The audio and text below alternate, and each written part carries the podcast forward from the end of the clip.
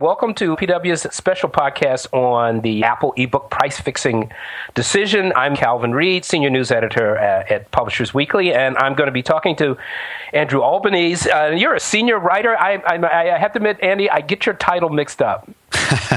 you got it right this time, Calvin. All right, I did get it right. Excellent. Uh, uh, Andy has been, uh, as have I, but, but Andy has really been covering uh, the Apple trial really since the legal issues were first fleshed out. He is also the author of The Battle Over 999 how Apple and the big six publishers changed the book business overnight. A, a PW and book, ebook original that, uh, as I understand it, and appropriately so, shot to the tops of the um, bestseller list. Yeah, go figure. It, it, did wind up near the top of the bestseller list briefly. Um, and we should say now at the top of this that the book's going to be fitted with an update that's going to dis- discuss the verdict and what comes next and other developments in the ebook market. And that'll be available on Monday, uh, which I believe is July 22nd, right? Okay. Yes. This book, obviously, the book is um, uh, it's it's not necessarily tied to the decision, but it uh, the book as well as this decision uh, has an awful lot to say about how publishing it will be conducted in the future, uh, uh, and certainly how consumers will purchase their ebooks.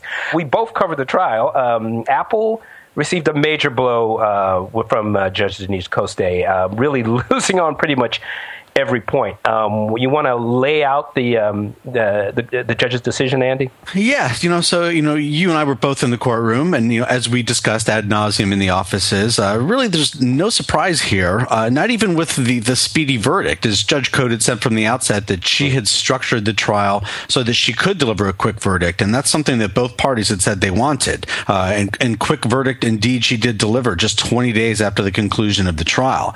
So, you know, on NPR last night, I was talking with Amy Eddings, and she asked me this simple question: Why did Apple lose?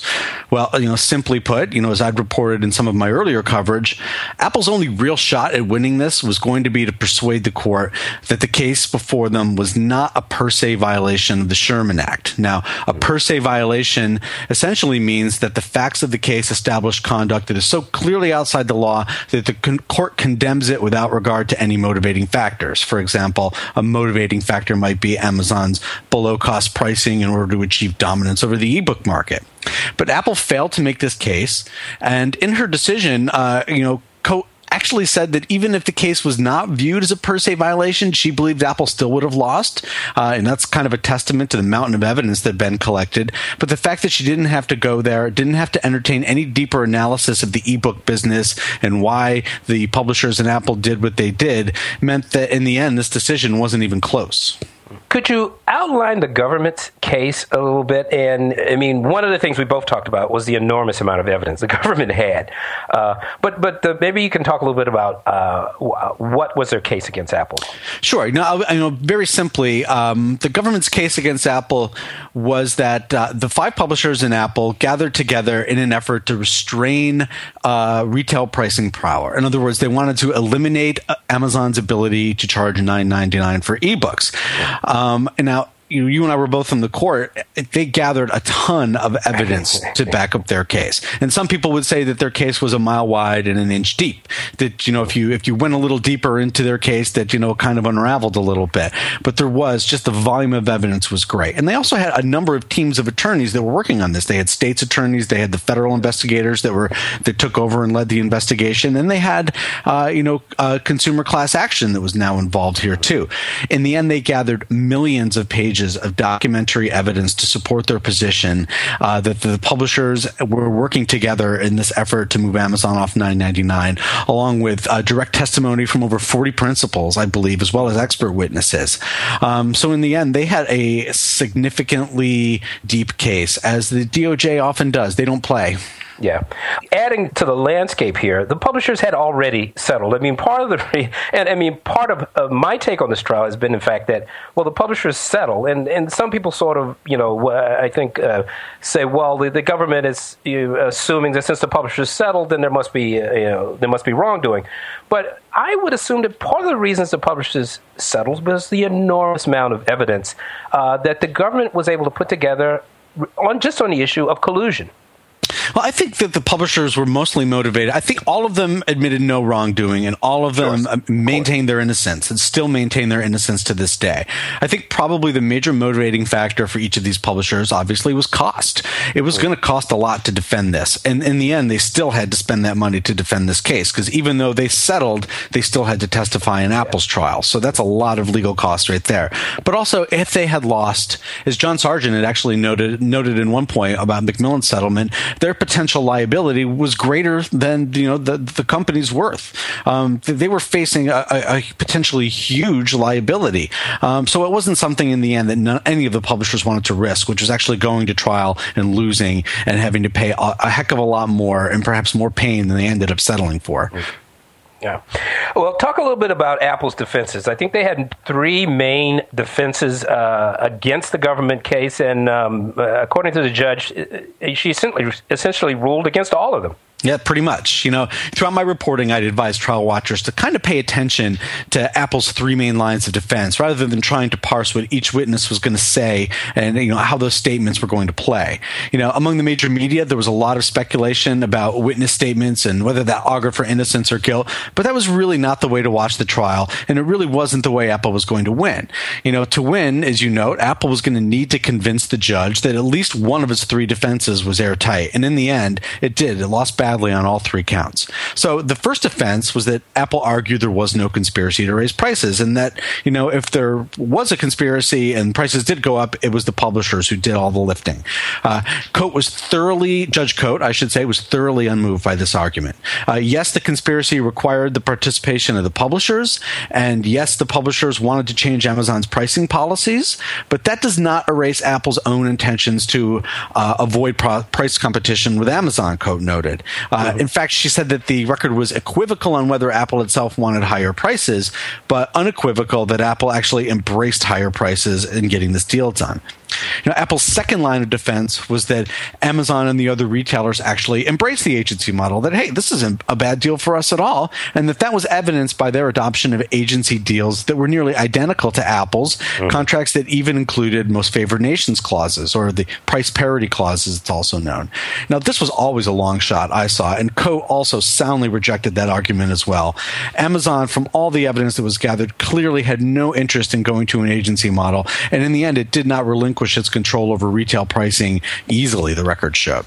And finally, Apple sought to show that the ebook market suffered no ill effects from this deal, and in fact, the agreements were pro competitive.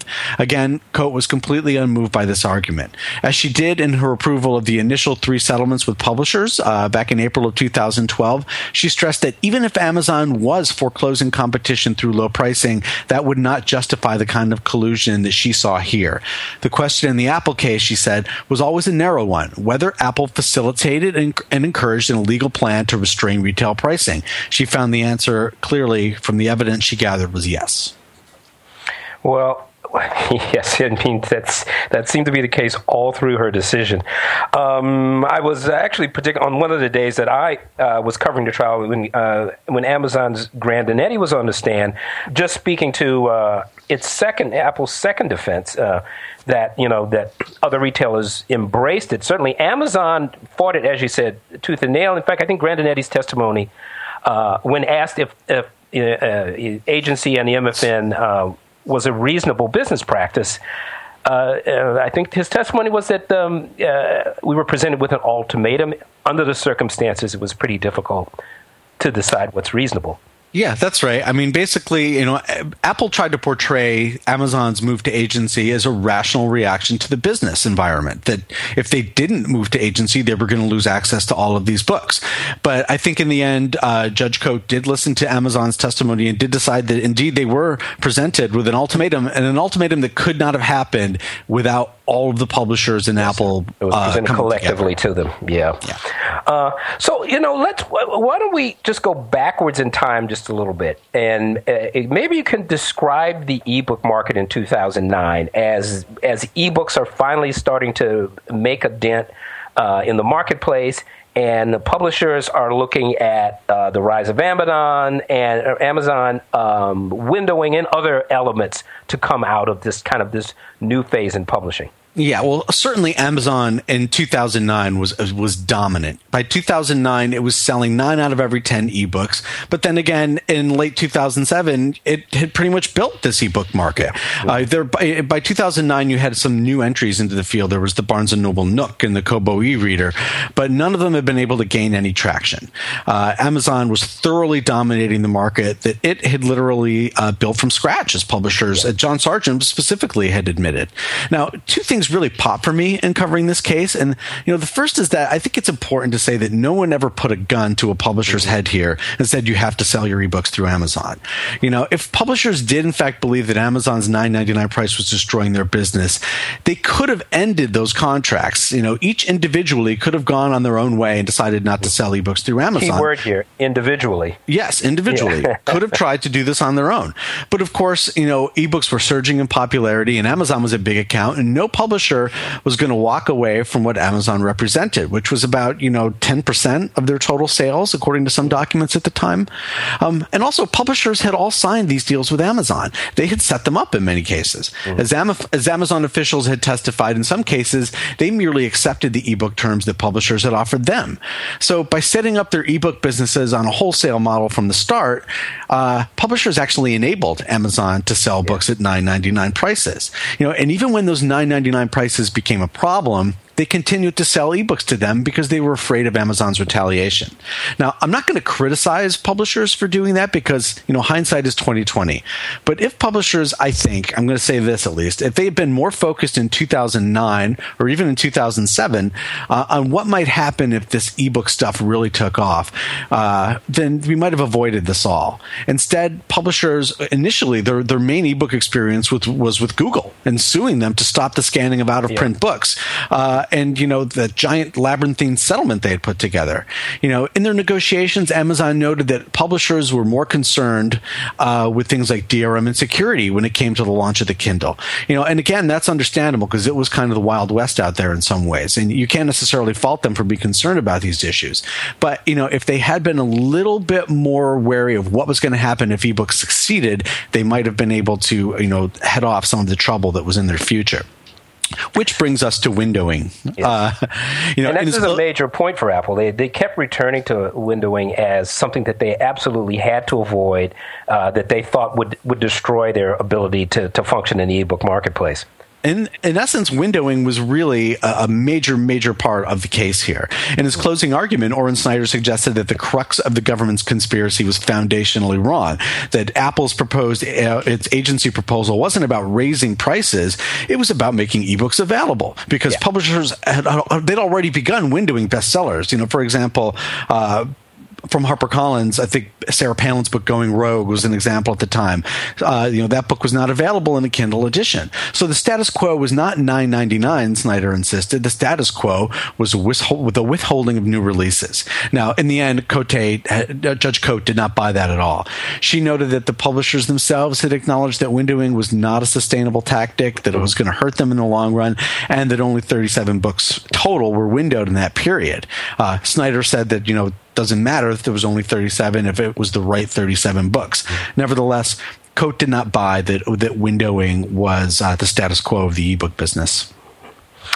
So there, we have an ebook market that Amazon is dominating. Uh, that uh, publishers are growing more and more frustrated with uh, 9.99. I think at one time, one one uh, point during the trial, the testimony of one of the C- CEOs, I believe it was uh, uh, David Young uh, said these were the crown jewels. Uh, you know, they didn't, they don't believe they can sell a book for more than nine ninety nine. Um, what did Apple's platform offer them? In a word, Apple offered them protection. You know, the publishers clearly wanted to move Amazon, but they feared being retaliated against. Um, so what Apple offered was a chance for the publishers to stand united and to force Amazon onto a new model. Now, is this a conspiracy or was this just an opportunity that Apple presented? That really is the, the main question here. So the DOJ effectively made its case that this was a conspiracy to raise ebook prices. Ryan said, you know, the obvious and undisputed goal of publishers publishers and Apple working together was to restrain retail price competition, uh, and that was also an obvious goal of Apple that didn't want to compete with Amazon on 9.99. It wanted all of its ebook sales to make a, at least a small profit. Uh, to prove its conspiracy, Ryan argued that the government actually had a very low burden. It only had to show that the, the defendants had accepted an invitation. He argued, and that invitation was, "Hey, I'll fix your Amazon problem. You join me in moving the industry to agency, and then you know we'll negotiate your prices after that." Um, and key to all of this, of course, was the most favored nations clause. You know, there's been a lot written about that, um, and you know, we should probably get into that. yeah, no, absolutely. Because, I mean, this was a key element, and that is presented one way by Apple, but, you know, as, in terms of how the MFN actually works, uh, it does make it difficult for a publisher to keep their other retail partners on the wholesale model if they switch to an MFN, uh, switch to an agency model under MFN. Maybe you can outline the, the, the, details of that. That's right. This is what Steve Jobs in his biography called his Aikido move. Yes. Uh, basically, he had argued that hey, you know, Amazon had screwed it up.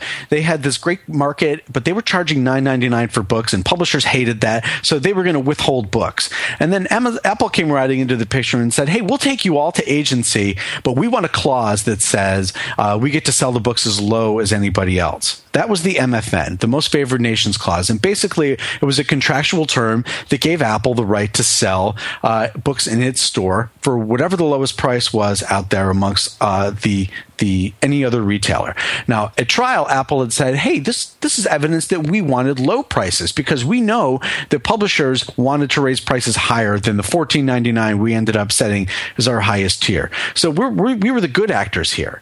But the, the MFN also served another purpose, the DOJ argued, and which Cote readily bought, and that's that it was going to force publishers to move everybody to the all agency model. Now, you remember when the initial uh, yes. publisher proposals went out from mm-hmm. Apple, they requested that they demanded that all the publishers move all their retailers to the agency model. Yeah, this was a pre- this was a key portion of their initial presentation to the uh, publishers, right? That's right. This was yeah. this was the crux. This was how everything was going to work for Apple.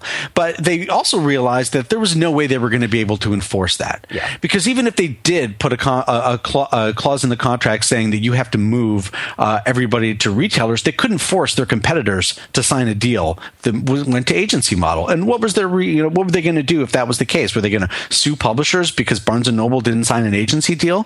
I mean, it just wasn't workable. So the MFN was designed designed to actually make that happen. Now, the government says that the MFN was always designed as, as a commitment mechanism to get everybody to move to the agency model.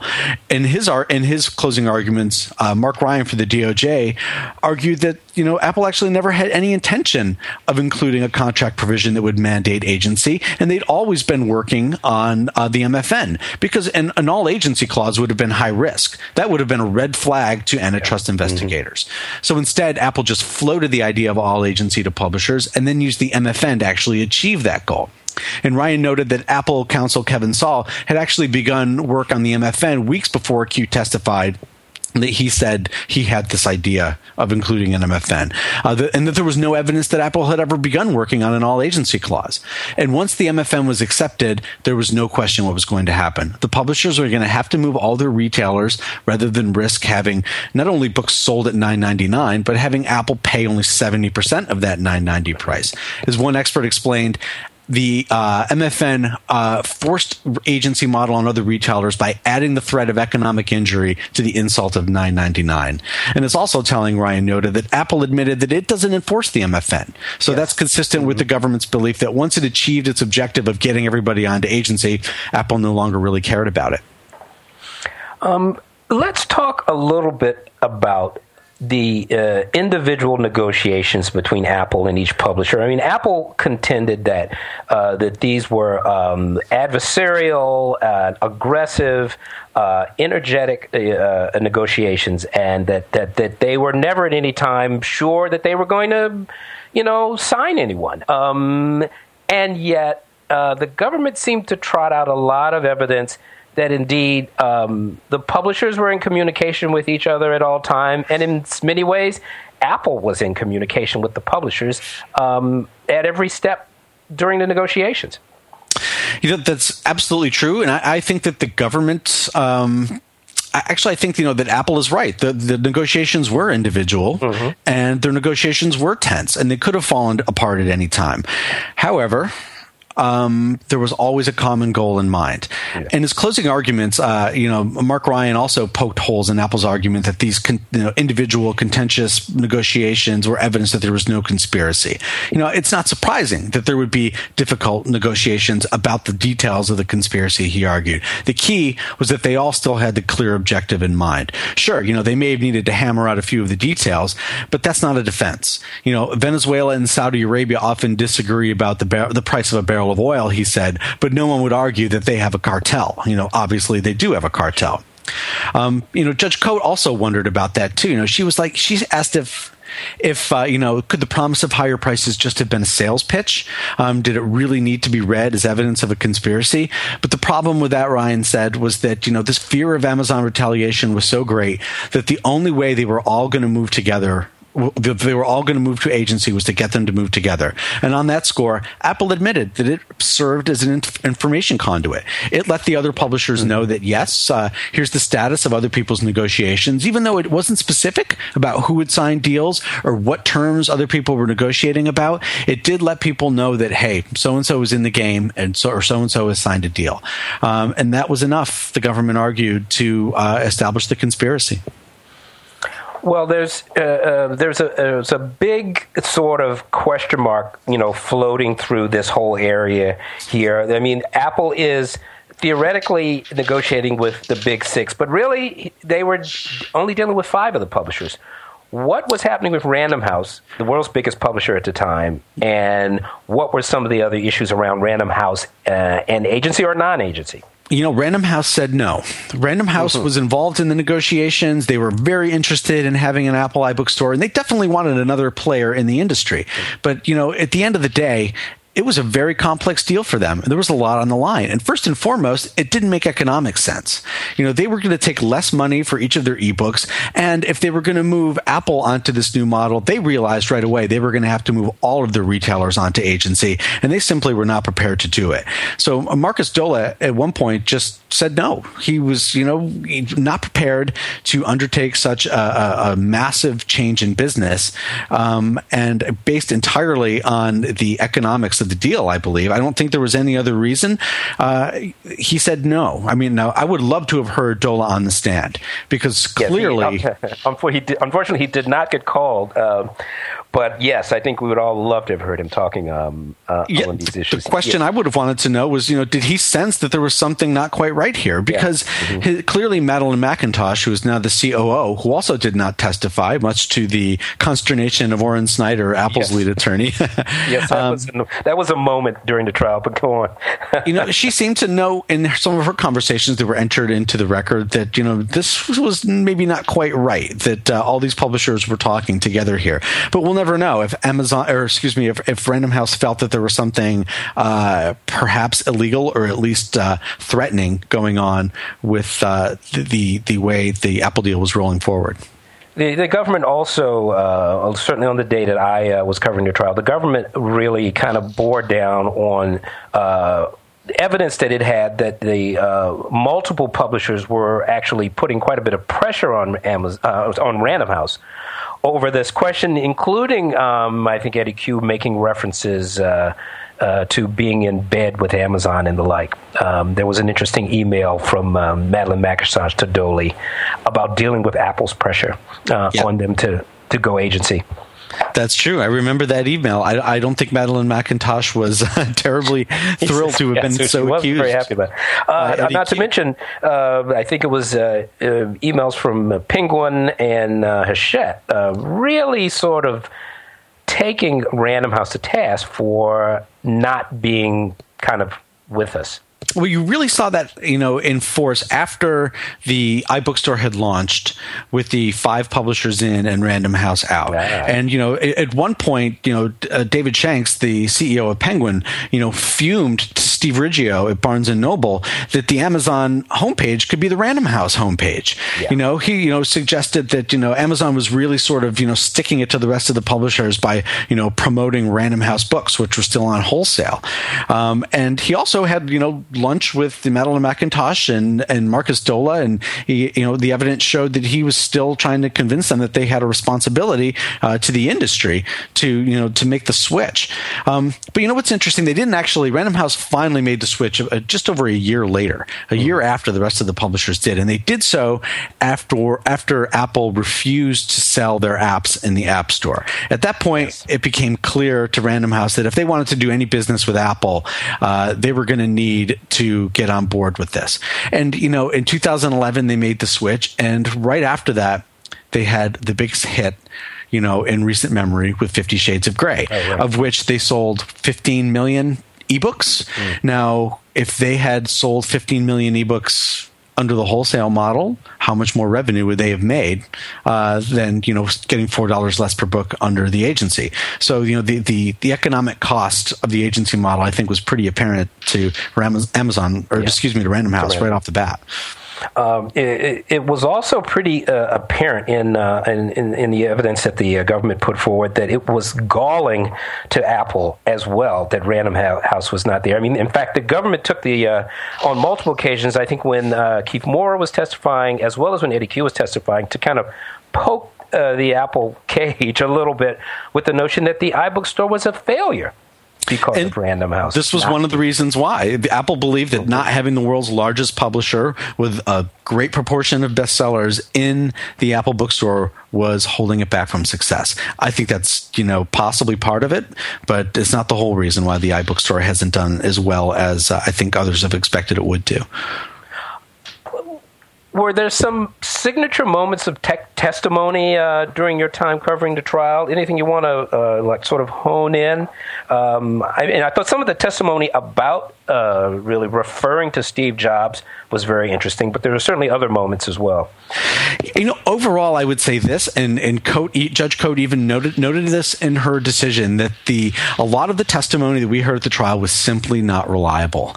Um, and you know, you were there for a lot of it, so I'll ask you about some of your key moments. But to me, the key moment that I noticed that like you know the, this guy's going nowhere was in Eddy Cue's testimony when he stuck to his guns. Uh, there were two moments with Eddy Cue, actually, or with Apple, I should say. One was Eddy Cue sticking to his guns that he had no idea that uh, John Sargent was going to be in Seattle on January 28th, uh, handing an ultimatum to Amazon. When there were emails entered into evidence where John Sargent told him, "Hey, I won't be at the I- iPad launch because I'm going to be in Seattle." Um, and you know, Judge Cote even noticed that, noted this in a footnote. She said Cue's testimony was not credible, um, and that really affected the case because Apple needed its witnesses here, the, uh, given the mountain of evidence, the mountain of document and the amount of circumstantial evidence. Apple needed the witnesses to be strong on the stand, and instead, Judge Cote noted both, you know, Carolyn Reidy and John Sargent and Eddy Cue. uh, were simply not credible. You know, the other moment for me was when. Uh, uh, Rob McDonald, who directs the iBook oh, yeah. store, was mm-hmm. on the stand, and he basically stuck to his guns that Apple had changed the ebook environment. That Apple's iBooks, uh, iAuthor app, excuse me, had changed the ebook environment. Right. Even when presented with numbers that showed that you know just a tiny, tiny percentage of Apple's iBook store, which had a small percentage of the overall book market, uh, you know, were actually authored, made with, available with iBooks. He stuck to his guns and said, "Yes, I believe that this has been a game changing thing," uh, and you could just see like Judge Cote not buying it. So you know there was a lot of cre- credibility issues with uh, with some of the testimony. In addition to the fact that most of the executives from the publishers couldn't remember any of the details. yes. You know, I, yeah, I don't that, recall, or could you repeat the question? Yeah. Were the most common things we heard, right? Oh, without a doubt. Um, and and I would also add once again, there was also this uh, this discrepancy between their testimony very often and the evidence uh, time and time again, um, uh, uh, many of the publishers would make an assertion, and the government would almost immediately present at least one, if not multiple pieces of evidence that completely contradicted it. I mean, in the most blatant way. Um, that was consistent throughout the trial and throughout their testimony. Um, you know, for myself, I mean, there was probably three or four big moments. I mean, um, when uh, the uh, Penguin CEO David Shanks was on the uh, on the stand, I mean, he it's he in some ways I found be the most credible. He essentially pretty much admitted most of the things that the government charged. He, including um, really saying blatantly that without a doubt they were going to move all of their retailers to agency. He, he said we we worked all the numbers. There was no way that it would work otherwise, and we didn't want Barnes and Noble and other retailers also, you know, essentially matching prices. Um, Carolyn Reidy was probably uh, the most in your face uh, of the CEOs. Uh, she was defiant, and in many ways, uh, uh, I think Cote pointed this out in her um, her decision. Uh, she was quibbling about the meanings of words. Um, there was much evidence that she was in communication with other publishers, with Apple uh, that she even went in front of the uh, the, the, Association of Author Representatives, the uh, the Association of, uh, of, of literary agents, to talk about the differences between the wholesale model and the agency model while she was negotiating. Uh, and uh, she seemed to think that there was nothing wrong with that. Uh, it, it, went on and on like that. I mean, I thought one moment for me also, uh, David Young of Hachette. Uh, you know, was on the on the stand, basically saying that uh, or I should put it this way, Cote really focused in on his testimony, where because there was much testimony about how unprofitable it was to move to the agency model for publishers, and she's pointedly asked him, asked him, so, uh, Mr. Young, you you moved to agency models not to increase your profits, but to quote protect the book industry, and he eagerly said yes. I found I thought to me that was one of the signature moments uh, of the uh, of the trial, and and it seemed to me the Cote was making a point there. You know, it's interesting because we talked a lot about this too, and I, I think that you know protecting the industry was certainly what publishers had sure. in mind. And I don't believe that to this day that they believe that they did anything wrong. And you know what? I'm not sure that they did. You know, I don't know antitrust law well enough. Uh, obviously, Cote seems like this is de- was definitely outside the scope of the law. But they, you know, it is, it's interesting to me when we think about price fixing, we always seem to have this image, and we talked about this of cigar chomping industrialists in a back room, you know, carving up the market for one another. But you know, that's really not what went on here. You know, what happened here was much more subtle and much more ingenious, I'll say. Mm-hmm. Um, and it really, all of these people definitely believe that they were acting in the best interests of the book industry and the publishing industry. Um, but it turns out they may have indeed, clearly, according to Judge Cote, broken the law. Yeah. So, so here we are. Uh, the, the, the, uh, you know the uh, ruling has been been rendered. No doubt, uh, Apple will uh, appeal. Um, what can Apple expect from an appeal? I think Apple can expect uh, a, t- a tough road on appeal. You know, I've talked with a, a few lawyers about this, and you know, it's going to be uh, the main thing that they're going to they should try to go is to get this to have this case looked at to overturn Cote's decision to look at this not as a, as a per se uh, mm-hmm. violation. But that's going to be very difficult. You know, and on the fact findings that Judge Cote has in here, overturning those in any case is difficult. And these are so well documented, you know, that's going to be tough too. I think Apple maybe has one opening, and that's to argue that it didn't get a fair hearing you know, you'll remember that she had, Judge Cote had issued a tentative view at the beginning of the case that she believed the government was going to prove its case. And in the opening arguments, that became an issue. Orin Snyder had raised it, and Judge Cote assured him that Apple would get uh, a fair hearing. Um, but I think that is the one place where Apple might be able to gain some traction on its appeal because you'll remember in the other major antitrust case uh, of, of our time, which was the Microsoft case, that actually was the case. The, because one the judge in that case, I believe, had given an embargoed interview. Yeah, he had talked the, to the, the journalist outside of the. That's court. right. Yeah. And you know the the court used that as a, as a sign of bias, and you know it still held Microsoft liable, but it reversed the the mm-hmm. order that you know ordered uh, Microsoft to be broken up. So I think that's the one thing you're going to see Apple really argue on appeal here is that uh, it didn't get a fair hearing. Um, but beyond you know Apple's uh, uh appeal, what does this decision mean for book consumers? Who, in, in some ways, actually have already been living under the uh, the aftermath of what the, the settlement and this decision will mean for book con- for book consumers, uh, and then maybe what does it mean for book publishers?